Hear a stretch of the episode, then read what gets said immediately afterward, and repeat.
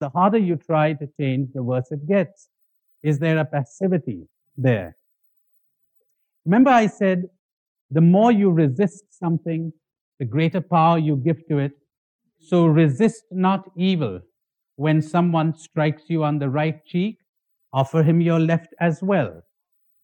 You always empower the demon you fight. That's very Oriental. Flow with the enemy, and you overcome the enemy. How does one cope with evil? Not by fighting it, but by understanding it. In understanding, it disappears. How does one cope with darkness?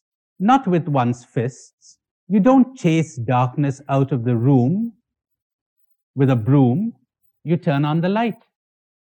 But the more you fight darkness, the more real it becomes to you, and the more you exhaust yourself. When you turn on the light of awareness, it melts. Watch this.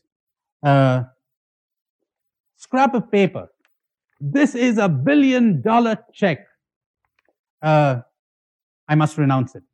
The Gospels say I must renounce it. Got to renounce it. I'm going to give it up. I want eternal life. Substitute one greed with another greed. Huh? Spiritual greed with the other greed. Before you had a worldly ego, now you got a spiritual ego, but you got an ego all the rest, all the same. Kind of a refined one. More difficult to cope with. I got to get rid of it. So I'm giving it up. I'm really giving it up. I'm, but something in me is drawing me towards it. When you renounce something, you're tied to it. But if instead of renouncing it, I look at it, I say, hey, this isn't a million dollar check. This is a scrap of paper. Lost interest. Gone. Nothing to fight. Nothing to renounce.